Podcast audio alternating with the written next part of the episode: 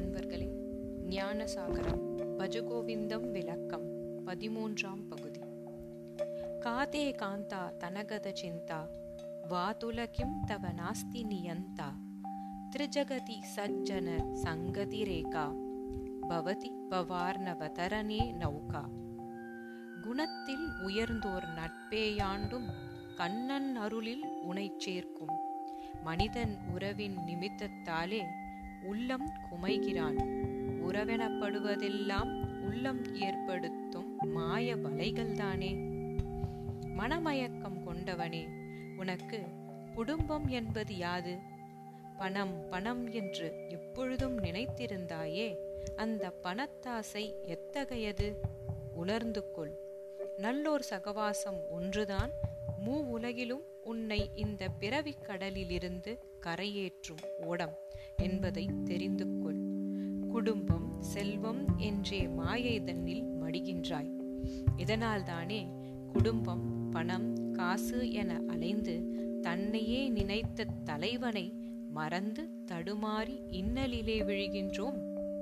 குடும்பம் யாவும் இடையிலே ஏற்பட்ட தலைகள்தாமே செல்வம் நம்முடன் நிரந்தரமாக தங்கப் போகிறதா?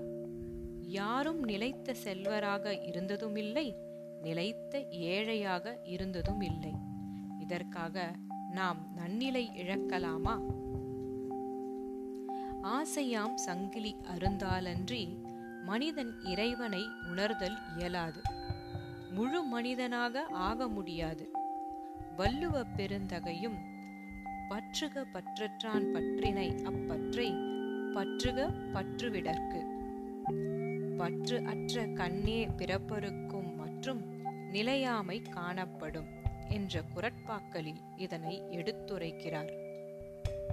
ஆசை முற்றும் அற்றால் அப்பொழுதே பிறவித் துன்பம் கெடும்.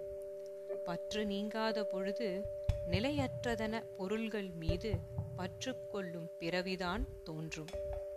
தரும வழியில் பணத்தை சம்பாதித்தல் தேவயஜம் சான்றோர் நூல்களை ஊற்றி பிடித்து மனத்தே ஏற்றி அனைவருக்கும் பயன்படுத்துதல் ரிஷி யஜ்யம் முன்னோர்களுக்கு செய்ய வேண்டிய கடன்களை செய்தல் பித்ரு யஜ்யம் மக்கள் பசி போக்குதல் விலங்கினங்களுக்கும் நலஞ்செய்தல் பூத யஜ்யம் தன் குடும்பத்தின் அடிப்படை தேவைகளை பூர்த்தி செய்தல் ஆகியவற்றிற்கு செலவழித்துதல் வேண்டற்பாலதே.